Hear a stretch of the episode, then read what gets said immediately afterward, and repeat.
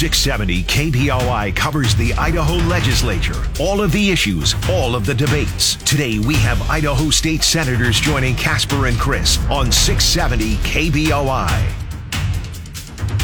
837, he's Chris Walton. I'm Mike Casper. And on the phone line with us once again this morning, Senate Minority Leader Melissa Wintrow, District 19 in uh, Boise. Senator, good to talk to you again. Welcome back for another year.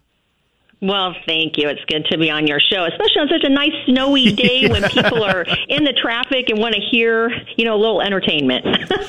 well, I, am glad you're going to view this as entertainment this morning. Uh, I want to want to start off today's uh, what fourth day, second week of the legislature. Um, where are we on property taxes? We got that figured out yet? Well, you know, it's funny that you mentioned that. I, I got home late last night, and my husband, the first thing out of his mouth was, Well, have we done anything on property taxes, education, or transportation? I said, Nope. And he said, Okay, status quo, and went back to his television show.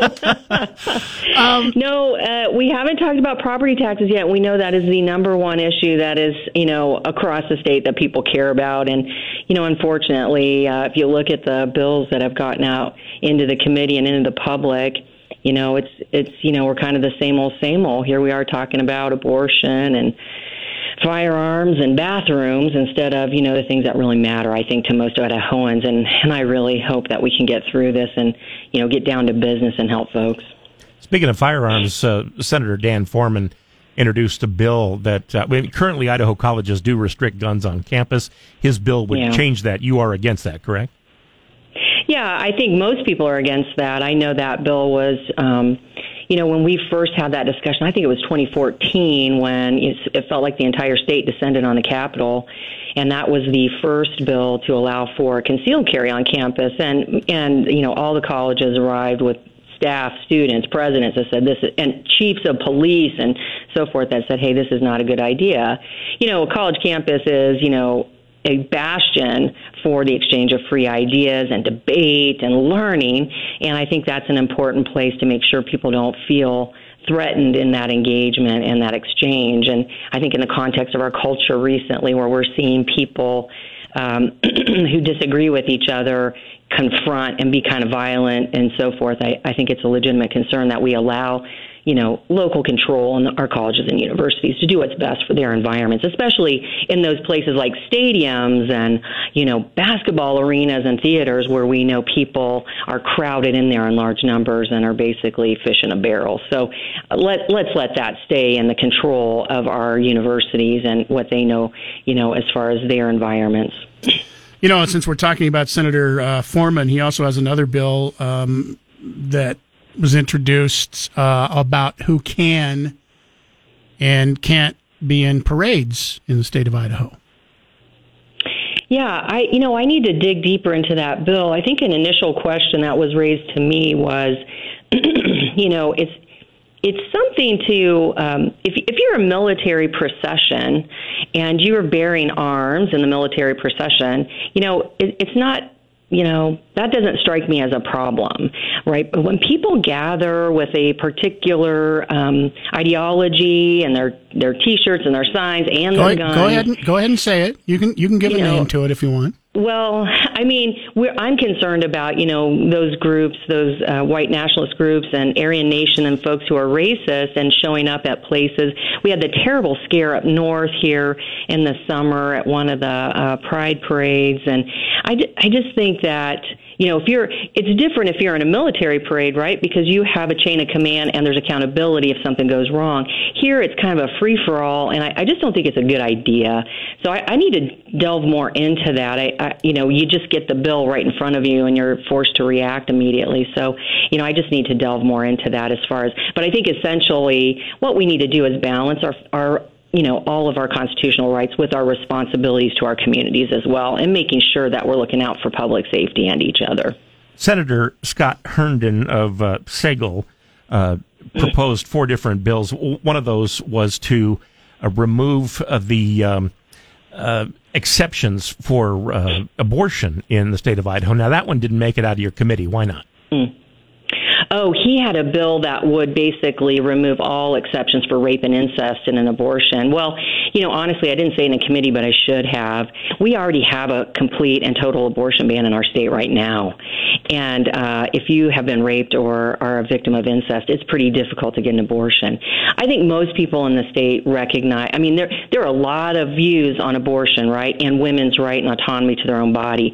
I fall on the side that this is a fundamental right that the government should not be forcing anyone to do something with their body they shouldn't want to do, right? And particularly the most intimate thing is a pregnancy. So, I mean, I think in in this case when he brought that, uh, I think people were shell shocked, quite frankly, and some of the comments about you know victims of rape seeing their rape as an opportunity, you know, is really, in, in my estimation, a little stomach turning. I've, I've worked with victims of sexual assault, and to think about, you know, some of the comments that were made in such a sterile environment as a committee room when people have gone through one of the most violent physical intrusions into their body. Um, you know, we don't have any right to be telling somebody what to do after they have been forced in that way, in a violent way, what they should do. Yeah, his, and I think that's absolutely a problem. His opinion seemed to be that if you are raped or the victim of incest, and you are pregnant, that you should rejoice because there's a child on the way, and never mind the circumstances.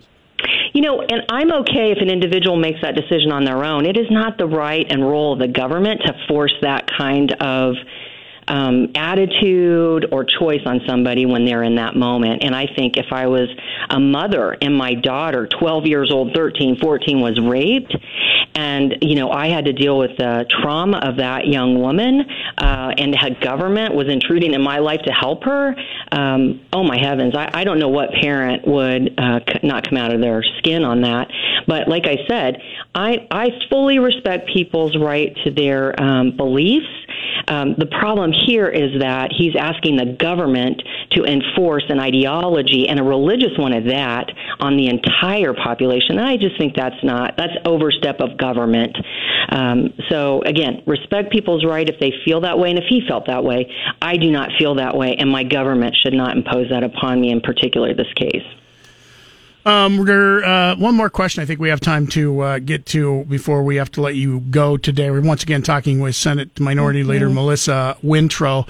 Um, one of the things, uh, you know, you mentioned, kind of joking as we started into this, you know, we're, we're, talking about a few things that are important to voters here in Idaho. But one thing that you guys have to do and must do before you leave uh, sine die for this year is you've got to come up with the way to spend that, what, $400 million in education money? Yeah, that's um, what we should be talking about. That, so why, I don't understand. Why isn't it that you have this thing you have to do? You have, as you said, uh, majority of people in the state want something done with mm-hmm. property taxes. Why is all this other stuff happening right now instead of get that out of the way? And then if you have time, say, all right, let's come back to some of this other dumb stuff. Well, I think you know. I think as a as a individual constituent, you have to look at you know what what does that say about the legislature as a whole and or the individuals that are introducing bills right at the gate, right? So, um, you know, typically the first week or two, you're getting organized and things are slowly, you know, getting started and so forth. But, um, you know, I think it's kind of telling, you know, who is introducing what and why. But if it were me, boy, I'd be talking about that that uh, money and getting it into our schools and making sure. You know, our job right now, and I feel really confident about the governor's budget. I really appreciated his budget. Uh, he is infusing money into education. He's investing in our teachers, and he is basically said, "Hey, we have got a constitutional obligation to public, free, uniform schools." And the discussion here in this term has been about vouchers, and vouchers are really a way to siphon public money away away from our taxpayers into private schools. Now, again, I fully support a parent if they want to send their child to a private school, but we can't do that with taxpayer money. Right. We have created an, a system of accountability with that taxpayer money in our public school system, and we need to invest there.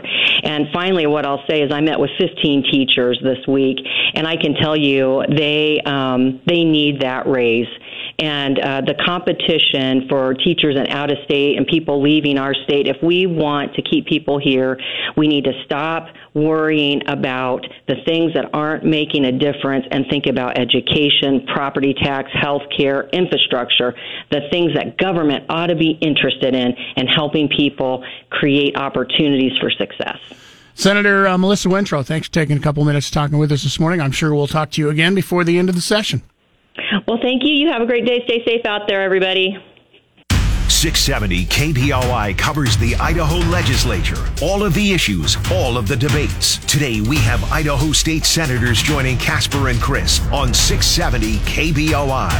853. Uh, I'm Mike Casper. He's Chris Walton. And on the phone with us, Senate Assistant Majority Leader Abby Lee, District 9 in uh, Fruitland. Senator Lee, member of the Senate Health and Welfare Committee, Senate Judiciary and uh, Rules Committee, and Senate State Affairs Committee and uh, you're serving in your fifth term. I want to start things off this morning.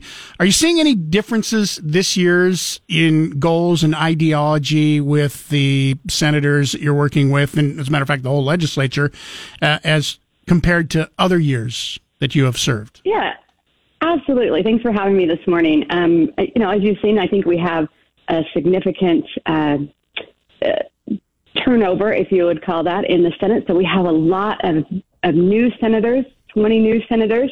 Uh, so even if everybody saw the world the same way, imagine what it is to bring people together and talk about process and protocol and rules and, and just kind of getting to know each other. So that's a little bit of a, a different lift. I've, I've not experienced that before, um, but I will offer that it's actually going really well, which doesn't um, sell papers or get good headlines. but um, I think people are, are really trying to, to assume goodwill and, and work together. Um, and, and, you know, there's a lot of diversity of ideas, and uh, it's, it's kind of an exciting time. What, what do you think should be the, the number one goal of the legislature this year in Idaho? Oh, well, our, our only constitutional requirement is to pass a balanced budget. And so I really, you know, as a former member of the Joint Finance and Appropriation Committee, I, I want to keep us focused on that's what we do is we, um, you know, we, we have to be good stewards of these um, tax dollars. And uh, so I, I'm really hoping that we can remember that's what um, everything else is, is kind of an added bonus if we do anything else. Um, so I'm hoping that we can get um, through some of those spending discussions. And I'm a, a big proponent of our investment in education and teachers, and uh, particularly uh, the the dollars for CTE and um, high wage, high demand jobs. One of the things being talked about, and there's uh, you know millions of dollars, what about four hundred million dollars that you and the other legislators get to decide uh, how it is spent on education this year. One of the things that's already being bandied back and forth uh, is school choice. Some are calling it school vouchers. Uh, what what do you think? Is that is that something that should be discussed? Uh, how how good of a chance do you see something school choice being passed in this legislative session? So absolutely, I think we should discuss it. Um, you know, I represent a, a mostly rural district. I have twelve small school districts that I represent, and so um, I'm a Republican. But I'm telling you, we have a constitutional requirement to fund our public schools. Uh, I want our parents to be involved. I, I'm an advocate of, of charter schools and, and some of those choices, but um, we have to make sure that we're fulfilling that first. The interesting conversation about school choices. There are so many ideas out there that I think we probably are going to spend this session vetting those and, and having some uh, robust uh, conversations about what does that mean. And, and can you go a little bit further on that and exactly what that means? Yeah, I think um, you know we've had some conversations about the Blaine Amendment, whether or not that is constitutional, and, and as for those of you who don't know, that's seeking public dollars to fund private or religious schools. And uh, okay. uh, thus far, we've we felt like that that's not the the role. But we have a lot of, of new legislators who really um, think that's what we should do. Uh, I, I'm okay if we have extra dollars, but I really want to make sure that we're doing that constitutional requirement of funding um, or pu- public education. And, and that brings us to property tax relief, right? So could we properly fund our schools and then reduce some of those local costs to, um, you know, to our homeowners who are, are paying for levies and things that perhaps the state should be funding? Look at that. We did. You even asked and answered your own question that we were going to get to on that. Um, we appreciate that. Uh, Senate uh, Assistant Majority Leader Abby Lee, District Nine in Fruitland. Thanks for being with us. I hope that this isn't just early in the session, as you mentioned, that everybody seems to be working together, uh, and that that's going to be the case. Uh, I'm hoping that for your sake and everybody else's, that that continues to be the case through the rest uh, of the session. Thanks for taking a couple minutes Thank with you. us this morning, and I'm sure we'll talk to you again before the end of the uh, legislative session. Thank you. Thanks for the opportunity. Have a great day. 208 336 3700, pound 670 on your Verizon Wireless. We will uh, take a break. Phone calls and emails. Want to weigh in on your thoughts? Here's your chance to do it.